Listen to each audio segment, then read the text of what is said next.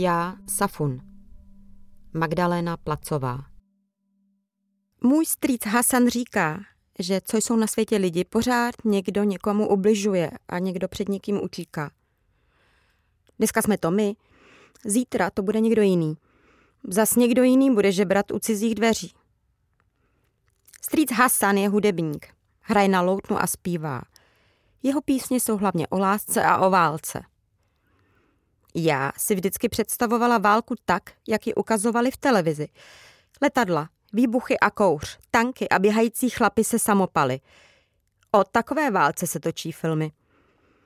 Na takovou válku jsme si hrávali s kluky z ulice, ještě než vypukla ta opravdová.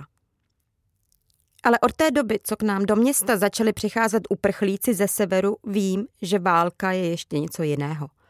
Jsou to tisíce lidí, kteří utekli ze svých domovů, aby si zachránili život. Ničím se neprovinili a přesto je nikde nechtějí. Kdo by si rád domů nastěhoval žebráky, aby je musel živit? Ani v našem městě neměli uprchlíky rádi, ale nebylo to jen tím, že byli chudí. Jsme sice všichni občané jedné země, která se jmenuje Sýrie. Máme stejný jazyk a vypadáme stejně – ale lidé ze severu mají trochu jiné náboženství než ti na jihu. A někdy stačí i docela malý rozdíl k tomu, aby se lidé začali nenávidět. Město, kde jsem se narodila a kde jsem až donedávna žila, leží na jihu Sýrie u středozemního moře. Máme u nás písčité pláže i skalnaté pobřeží z balvany, po kterých se tak dobře leze. Máme rybářské loďky i veliké nákladní lodě.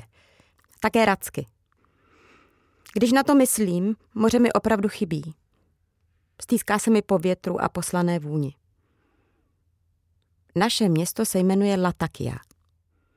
Jak už jsem řekla, uprchlíky ze severu u nás nevítali, ale vyhnat je nemohli. Ti bohatší si zaplatili podnájem, ti chudí bydleli v táborech. Největší vznikl na sportovním stadionu. Také každý opuštěný dům nebo stavení dostali nové obyvatele. Jedna taková prázdná bouda stála i vedle našeho domu. Nastěhovala se do ní velká rodina. Tři sestry s dětmi a jejich staří rodiče. Stačínku žádný. Buď bojovali někde na severu, nebo už byli mrtví. Nejstaršímu z dětí bylo 16 let. Nejmladšímu miminku sotva pár měsíců. Sálo ještě mamince z prsu.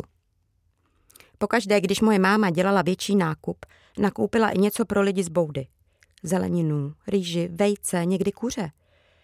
U nás jíme hlavně maso z kuřat.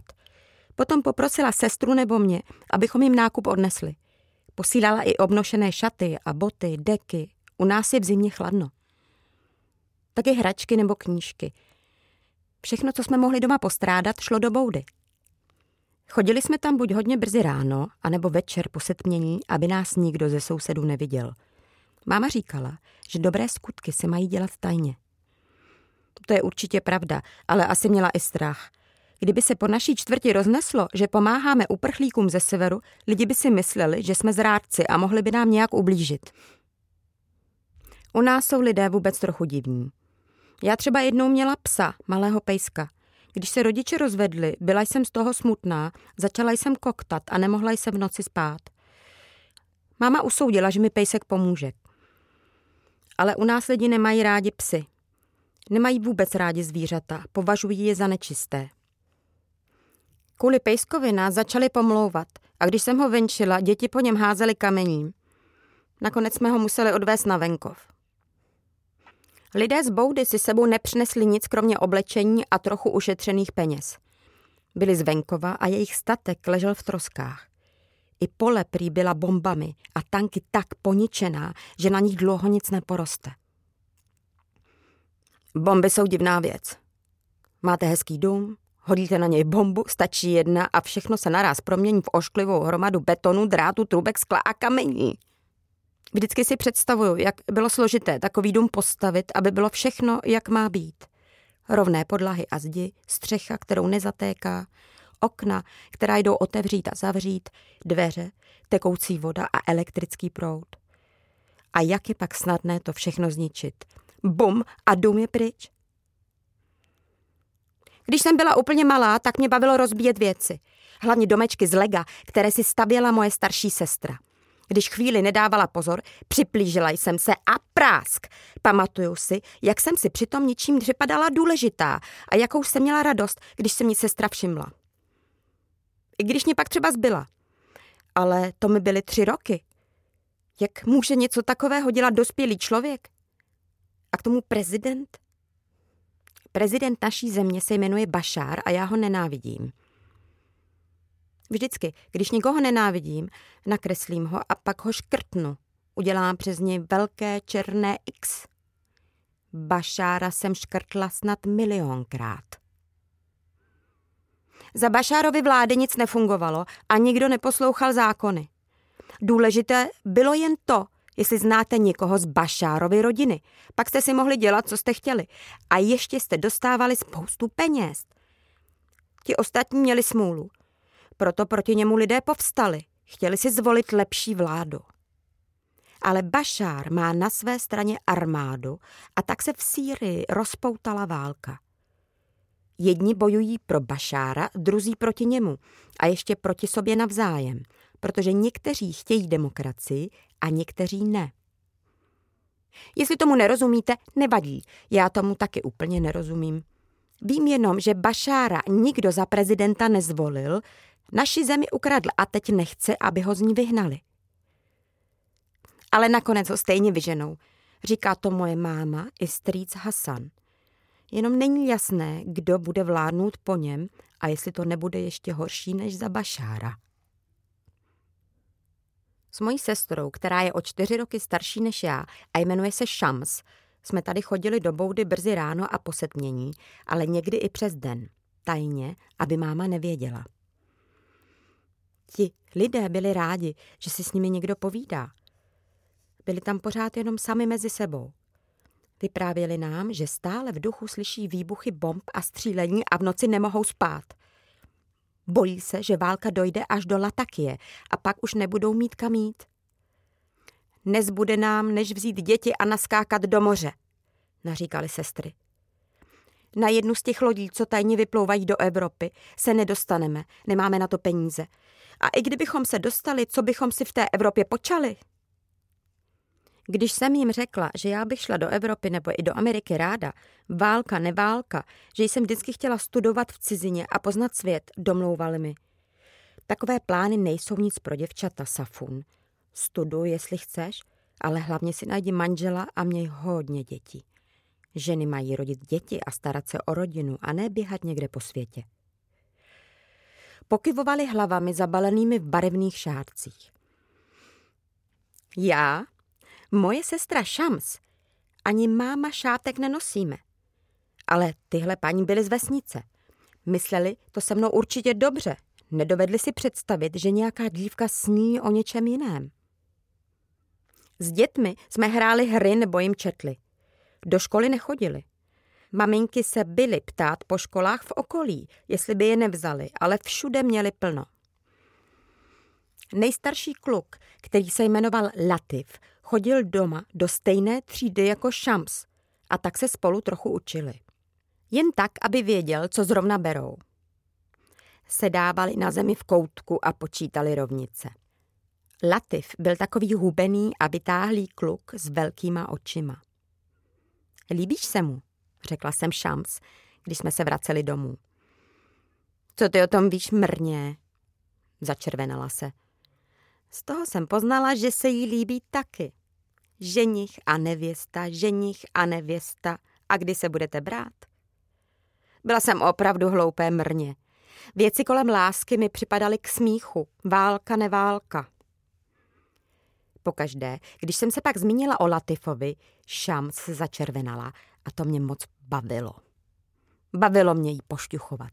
Posmívala jsem se jí, dokud se jednou nerozplakala.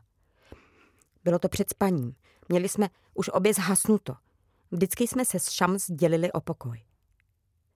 Když jsem slyšela, jak vzliká, hrozně jsem se vylekala. Nemyslela jsem to přece zlé. Dělala jsem si jen legraci. Rychle jsem vstala a běžela k její posteli. Objala jsem jí kolem krku. Šáms, prosím, nepláč, řekla. Latif si vezme za ženu jenom věřící muslimku, která nosí závoj a modlí se jako on a nechce, aby jeho žena chodila pracovat. Jak to víš? Řekl mi to. Byla jsem překvapená. Vy jste mluvili o svatbě? Mluvili jsme i o jiných věcech, řekla tiše Šams. Latif se chce vrátit na sever. Chce jít bojovat proti Bašárovi. Říká, že je už dospělý a že tu jen ztrácí čas. Tak proč nejde? Nechtějí ho pustit, hlavně jeho máma. A ty? Co já, Safun, co já? Říkám ti, že na mě nezáleží. Ale já myslela, co? Že tě miluje. Je už spát, prosím, řekla Šams a pohladila mě po hlavě. A už nebudeš plakat. Ne. My se doma nemodlíme a nejsme věřící. Je pravda, že slavíme některé muslimské svátky, ale to je ta samé, jako když slavíte Vánoce a přitom nechodíte do kostela. Můj nejoblíbenější svátek se jmenuje Eid ul Adha. To se celá rodina sejde a celé tři dny jen vaří a jí. Nejdůležitější přitom není, kolik toho člověk sám sní, ale kolik lidí pohostí. Při téhle slavnosti, které se také říká Velká hostina, se tradičně zabíjelo jehně a maso se potom rozdávalo chudým. Eid ul Adha jsme vždycky slavili u babičky na venkově. Ona má velký dům, kam jsme se všichni vešli. Tety a strýcové, bratranci a sestřenice. Ten dům je v kopcích a je tam nádherně. Terasovitá políčka a olivové háje, museli byste to vidět. A ty snídaně! Babička je nejlepší kuchařka na světě a ráno nám vždycky nachystala ohromnou snídani, každý toho dostal plný tác. Sedli jsme si s tím na zem a hodovali, tedy my, děti. Dospělí jedli u stolu. Byly tam smažené brambory s vejcem a humus a takový jogurt, který se nabírá čerstvým chlebem. Další příležitost, při které se scházela celá rodina, bylo česání oliv. Babička má velký olivový háj a když byly olivy zralé, přijeli jsme k ní na dva dny a společně je všechny otrhali. Pak jsme ji vystřídili a odvezli jednomu člověku ze vsi, který si koupil automatický lis. Ten nám z nich vylisoval olej. Za použití lisu jsme mu neplatili penězi. Nechali jsme mu prostě část našeho oleje, jako za starých časů. Nedovedu si představit, že už nikdy nebudeme u babičky česat olivy. Že už babičku možná neuvidím. Ona je na cestování moc stará. Babička mi chybí. Také mi trochu chybí táta, i když jsme si moc nerozuměli. Ale úplně nejvíc ze všech mi schází moje kamarádka Mary. Jmenovala se Mariam, ale říkalo se jí Mary, protože byla blázen do všeho, co pocházelo z Anglie nebo z Ameriky. Naučila se anglicky z filmů a písniček a já jsem se učila s ní. My dvě jsme byli pořád spolu už od devíti let. Mary byla moje první kamarádka. Než jsem ji poznala, hrála jsem si jenom s klukama. Holčičí hry mě nebavily. Skákání přes gumu, kreslení panáka a tak. Každý den, když jsem přišla domů ze školy, jsem se převlékla do kalhot a starého trička a běžela jsem s klukama ven. Hráli jsme si na poklady, na vojáky a na schovávanou. Ale hlavně fotbal. Branky jsme stavěli přímo na ulici. Nejezdilo tam moc aut. Co já jsem rozbila oken. Pak u nás ve čtvrti založili holčičí fotbalový klub. Byl to malinký klub, ale trénovat se tam dalo. Tam jsem poznala Mary. Byli jsme nerozlučné. Často jsem o nich spala. S jejími rodiči jsem si rozuměla líp než s našima. Jednou mě dokonce vzali sebou na prázdniny, to bylo těsně před válkou. My jsme na prázdniny nejezdili, jenom k babičce. Na prázdniny se jezdí s rodiči, s mámou a s tátou a naši byli rozvedení. Bydleli každý zvlášť a táta měl novou ženu. Někdy jsme ho se sestrou navštěvovali, ale většinou na nás neměl čas. Táta i jeho nová žena jsou oba doktoři. S Mary jsme plánovali, že půjdeme studovat do Anglie. Byli jsme zvědavé, jaké to je žít jinde a jestli to v Anglii vypadá opravdu jako ve filmech. Taky jsme se těšili, že už nás nikdo nebude okřikovat a radit nám, co máme dělat. Před válkou jsme ještě byli malé, ale i tehdy se našli lidé, kteří nás napomínali. Prý se pro holky nesluší nosit krátké vlasy a kalhoty a běhat po ulici. A moje sestra, která je o čtyři roky starší než já, si musela opravdu dávat pozor. Když vyšla na ulici v moc krátké sukni nebo popoběhla na autobus, vždycky se našel někdo, kdo ji vynadal. Když začala válka, bylo nám z Mary deset let.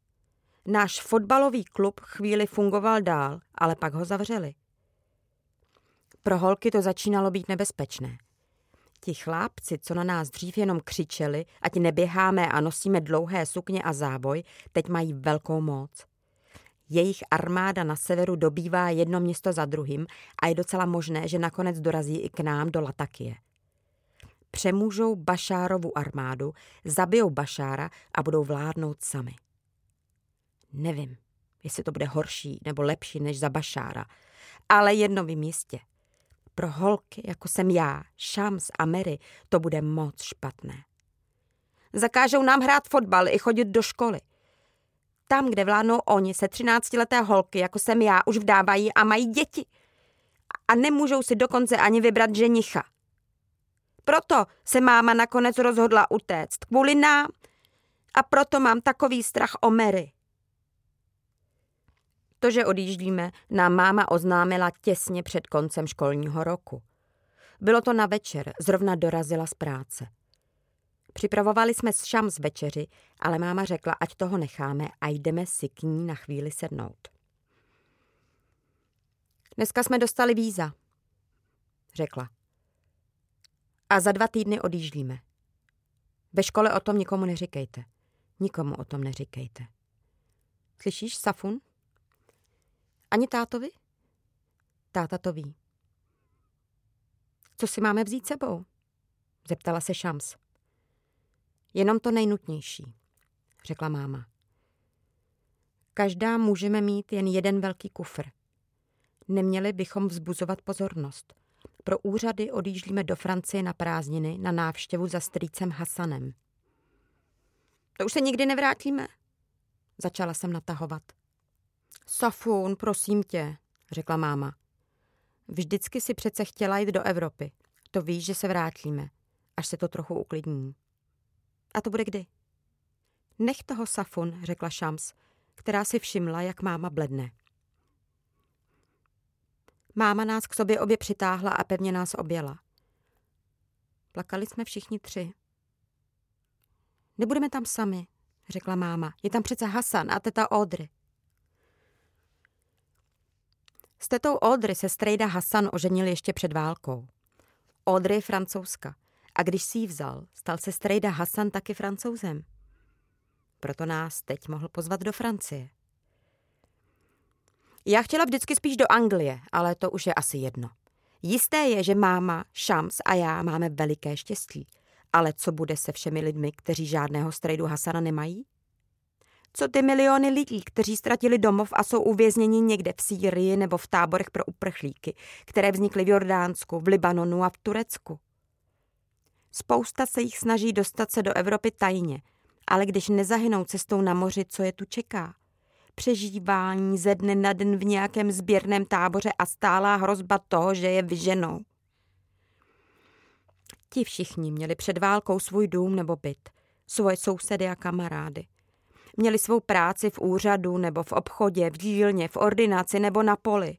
Jejich děti chodili do školy, na kreslení a na hudebku a když měli narozeniny, maminky pozvali spolužáky a upekli dort. Teď nemají nic. Bydlí ve stanech nebo v opuštěných boudách na poušti nebo na okrajích velkých měst. Ve dne je jim horko a v noci zima. Tahají vodu v kanistrech, perou prádlo v umyvadlech, vaří na plynových hořácích jídlo, kterého nikdy není dost a čekají. Nemohou dělat nic než čekat, až válka skončí. Až se všechno rozbije a vypálí a Bašár ani ti druzí už nebudou mít co zničit. Pak se snad budou moci vrátit. Ale kdo znovu postaví rozbořená města a obdělá zničená pole? Náš byt řekla máma, nezůstane prázdný. Během prázdnin se do něj nastěhuje tátova sestřenice s rodinou. Jejich město je v bojové zóně, snaží se dostat pryč, ale nemají kam jít.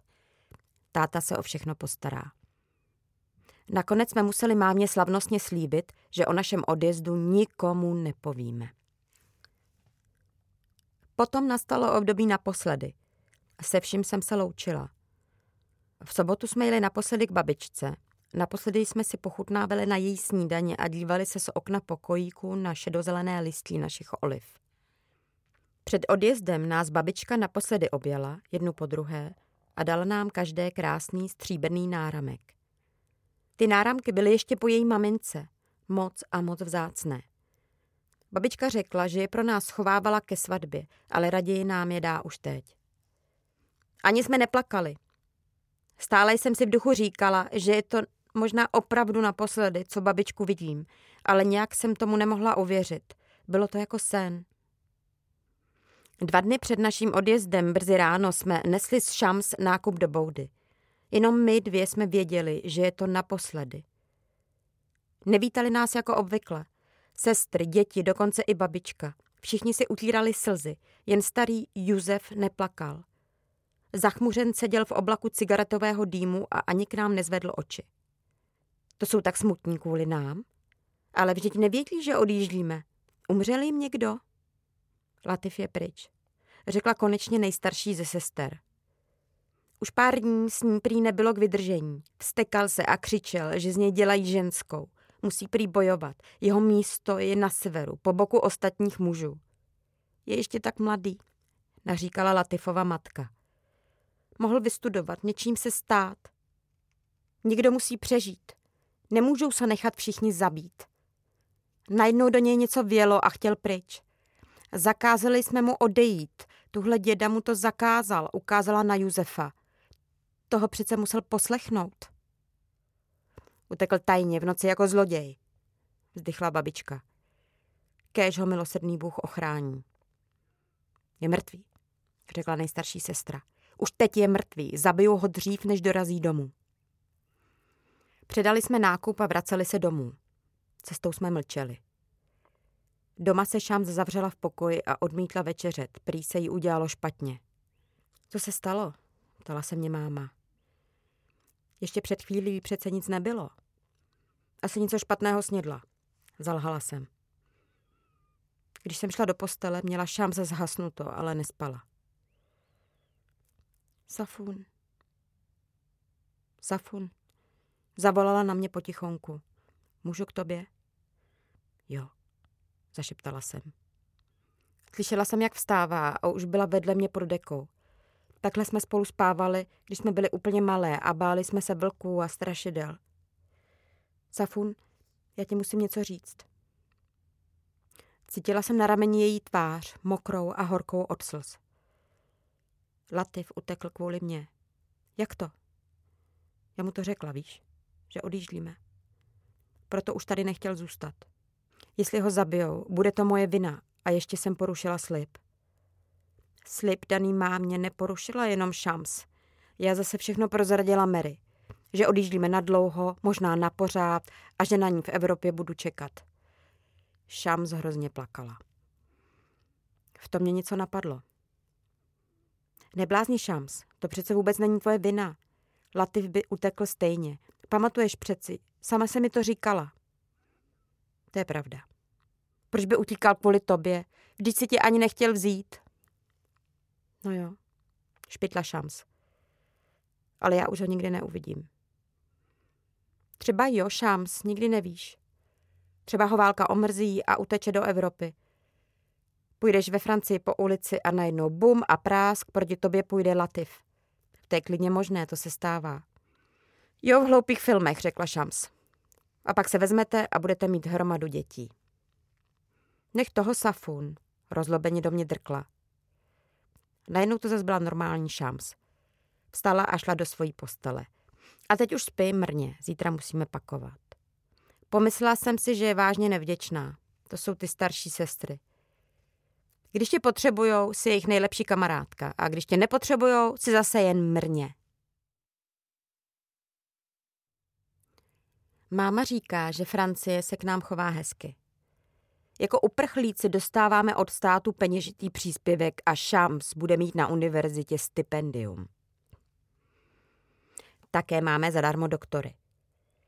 Na jaře jsem si při tréninku udělala výron. Byla jsem u doktora na rentgenu a neplatili jsme nic. Máma říká, že Francie je sociální stát. Nevím, co to je, ale vím, že máma je za všechno vděčná, i za kurzy francouzštiny. Učí se každý den.